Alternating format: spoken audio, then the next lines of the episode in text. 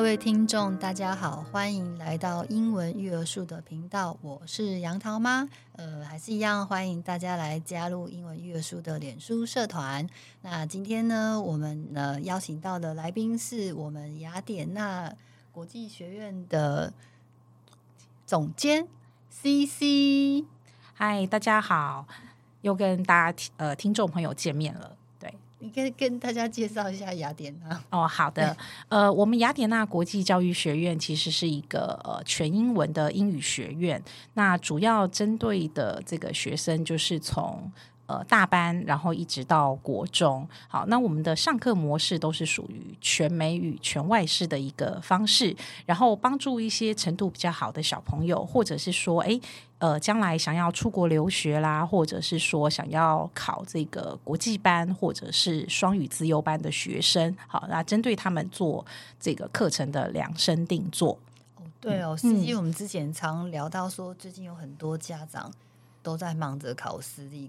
中学，嗯，对对对，对，然后就有聊到说，你们那边好像有一些学生真的还蛮强的。然后你可以跟我们分享一下，说现在报考就是私立中学的，呃，比如说呃，它有什么样的类型？比如说像呃国际班啊，或者是语资班，大概有什么？不一样，这样子可以跟我们的听众分享一下吗？嗯，好的。呃，其实，在台湾哦，因为呃，我们的升学制度一直在改变，尤其是我想很多家长都知道，就是呃，在二零一九年，就是教育部推出了一个一零八课纲。那可是因为呃，一零八课纲执行了这么多年的一个结果，那其实发现。呃，很多孩子如果说他自己本身并不是非常的自律，或者会自动自发的念书，在一般的公立学校，其实呃，学校虽然说有很多的课外的活动跟多元的学习，可是。很容易造成，就是他的主科像国英数好这三科，可能因为学习的时数分散，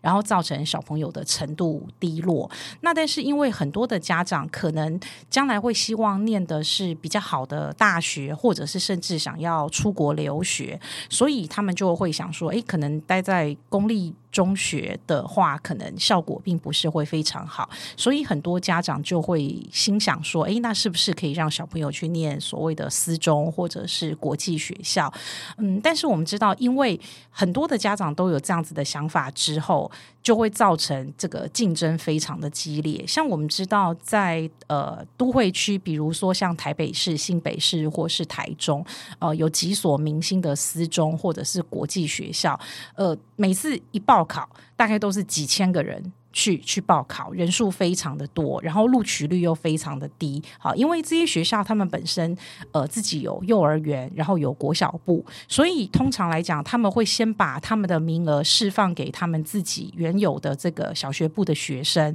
然后剩下的名额他们才会外考，所以变成要考上，其实要花蛮多的这个精力好去做准备。那一般来讲，我们现在比较多的小朋友会去考的，就是像有一些私立中学。他们有所谓的双语资优班，呃，或者是语文资优班。好，那国内来讲，如果是以双语资优班跟语文资优班为主的私立中学，大部分他的升学还是以国内升学为主。好，那这些孩子可能他们将来希望念的就是。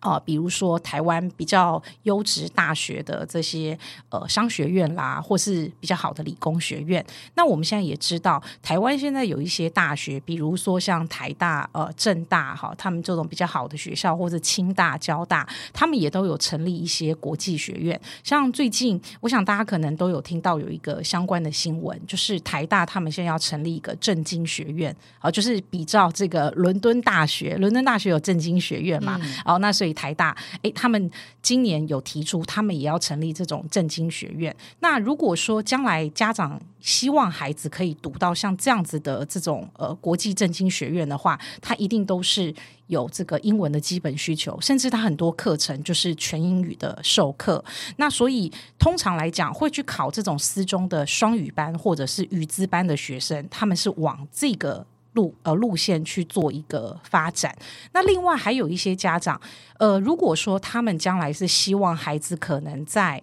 比如说高中毕业。或者是呃这个国中毕业，他们就选择要出国留学的话，好，那他们就可以选择去报考所谓的国际班。好，那国际班，我想他的要求基本上又比语资班要更严苛一些，因为这些孩子毕竟是将来要出国留学。那我们知道，其实呃，不管你是申请国外的大学或者是研究所也好，最基本的语言的条件要求就是雅思要六点五分。好，这是最基本的。嗯、那托福基本上可能都要九十一百。就是如果你想要申请到的是更好的学校，比如说像常春藤名校的话，很多学校它的规定雅思甚至要七点零，对，然后托福甚至可能要一百以上。好，那这个基本上来讲，就是说，如果你有这样子打算的话，那这些家长你就可以选择去报考国际班。可是通常呃这种。国际班它的要求也会比较高，例如就是说，哎，你可能在。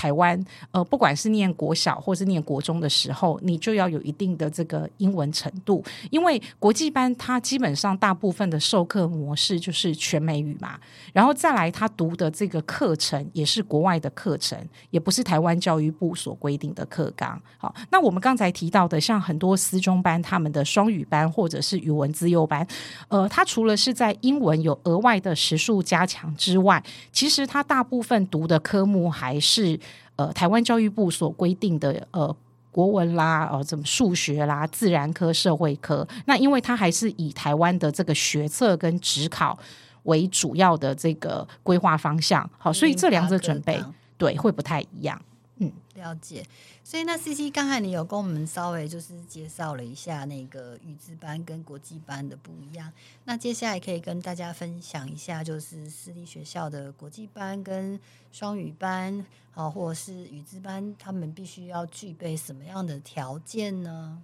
嗯，其实像我们自己的这个学院里面有蛮多的小朋友，在国小六年级的时候，呃，他们有去报考这个私中的预资班或是国际班。那根据我们这几年的一个统计，呃，一般来讲，如果你要报考这种所谓的私中，呃，我们讲的语文资优班或者是双语班的话，它会有个基本门槛。好，第一个就是你在小学的这个在校成绩。那目前来讲的话，看。看的大概都是小五、小六这两年哦，就是你在国小的一个成绩。好，那基本上来讲，你不能成绩太差。比如说，诶，都是五六十不及格的话，那这个第一关可能就不会过。那第二个部分就是，呃，其实有些私中哈，因为希望能够找到比较。呃，优质的学生，所以他们通常都会有一个叫做优先录取的条件。呃，像我们这两年哈，有小朋友他们都是在国小五年级或六年级的时候拿到这个剑桥英检 KET 或 PET 的证书。好，那当你有这个国际认证的这个英语证书的时候，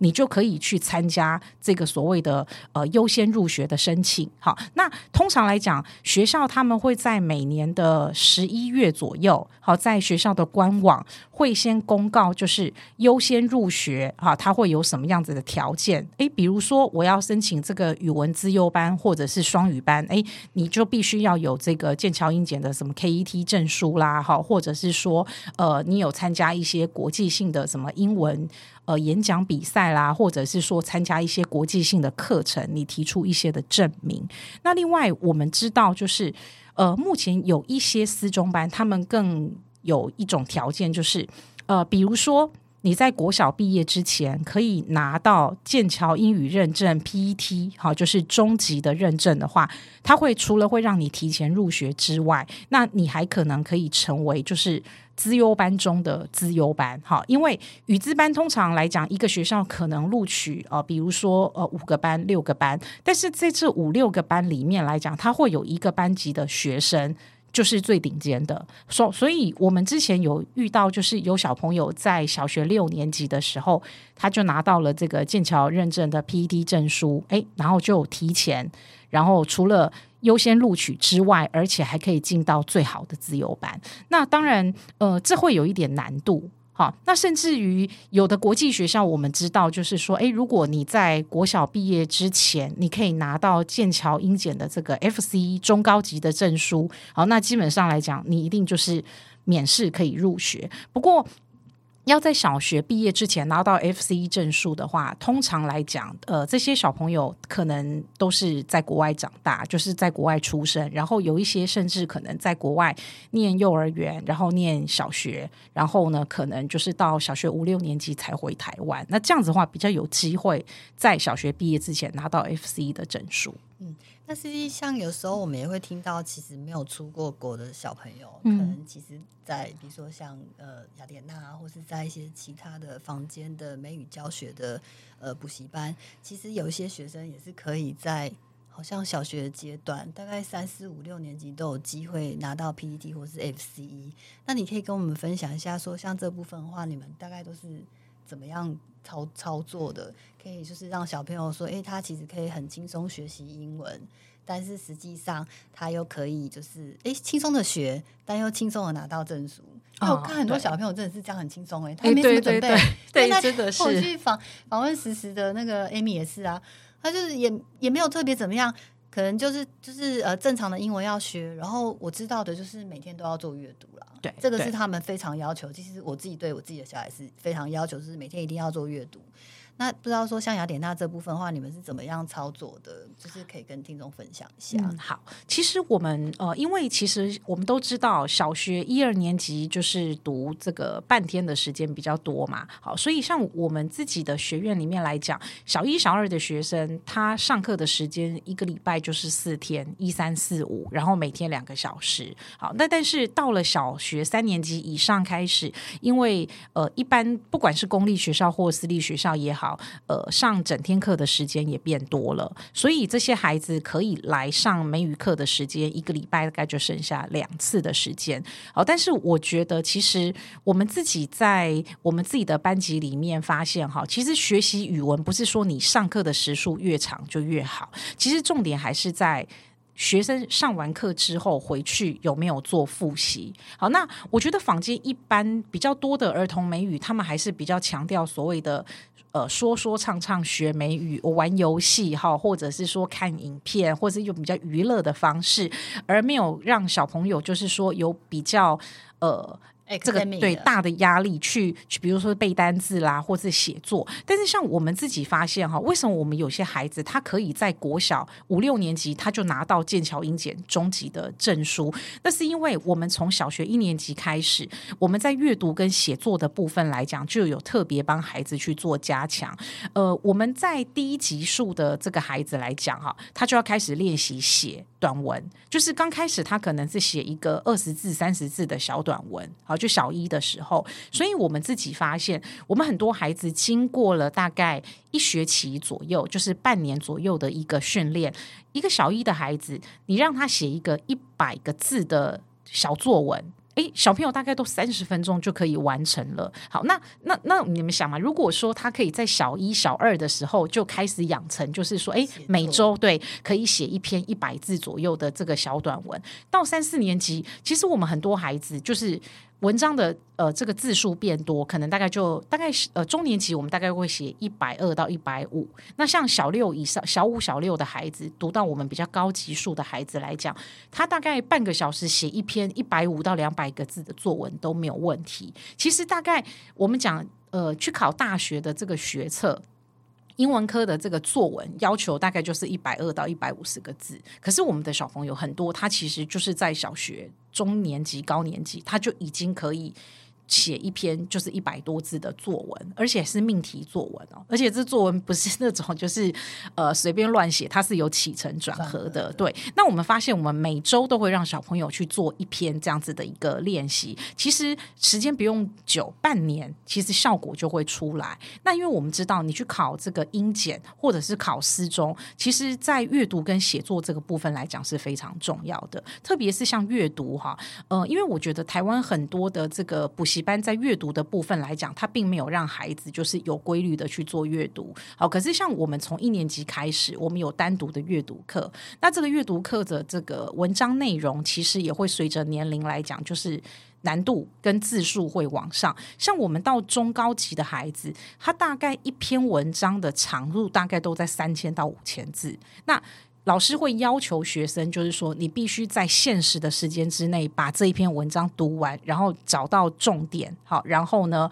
能够去跟同学分享这篇文章到底在说什么，在讲什么，作者所要表达的意念是什么。那一样就是经过差不多三个月到半年的训练，诶，小朋友每周好，他都要去看一篇这个几千字的这个阅读的文章。其实，我想等到考试的时候，他的速度就会非常的快。了解，所以其实你们都有你们自己的一些教学的步骤跟方式。那这个呢，我们可以下一节的时候再更深入的讨论。嗯，那像 CC 就是呃，准备私立中学的部分呢，你有什么建议吗？大概他们是什么时候开始要准备这样？呃，如果说家长有心想要让孩子去考私中或者是国际班的话，呃，我们认为从小学四年级开始啊，呃，你就要开始准备啊，呃，因为呃，每年考私中或是国际班的时间，大概都是在升小六的。呃，上下学期三月份左右，好，大部分的学校大概都是在三月初到三月中考试。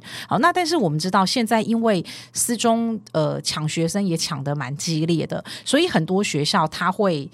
考试时间是同一天。所以这个时候，呃，家长你就要去做一个抉择，对，因为因为你只能你只能选一所去考，对对对，所以就是你一定要选择最有把握，就是哎，我一定可以考上的学校。那我们往回推，因为在小六的上学下学期要考试嘛。呃，三月份要考试，所以基本上来讲，呃，程度如果说没有很好的学生，我们会建议大概小四就要开始准备。好，那如果说最慢最慢的话，小五一定要，因为你你从小五开始准备到小六也只有一年的时间。好，那所以呃，而且。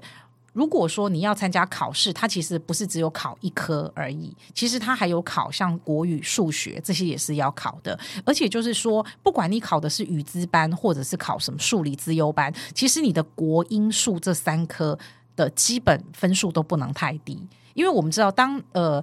当你这这个是基本的，因为其实会去考试中，这三科其实都会蛮强的，所以你不能让自己就是有一科是处于。呃，弱势的，不然的话，一比分数，其实除非你的这个丰功伟业非常的多，就是你参加很多的国际竞赛，或是你有很多的国际认证，不然我们都会建议，就是说，呃，你。国英数这三科其实还是要把底子先打好，然后你要有一个基本的这个这个成绩，你才能够去跟其他的学生去做比拼。因为其实很多私立学校，他们一考就是几千个人去考，就四五千个人去考，可是录取大概就是录取两三百名，所以录取率非常非常的低。所以这真的是很很竞争呢、欸。对，没错，从小就开始要训练，对，这也蛮辛苦的。对，不过就像我们刚刚讲到，其实呃，学英文的部分的话，其实也是可以，就是照着呃步骤，然后轻松学。其实最主要的话，就是你的呃去上课的地方，还是必须要呃比较明白的去确认一下，说他们所使用的教材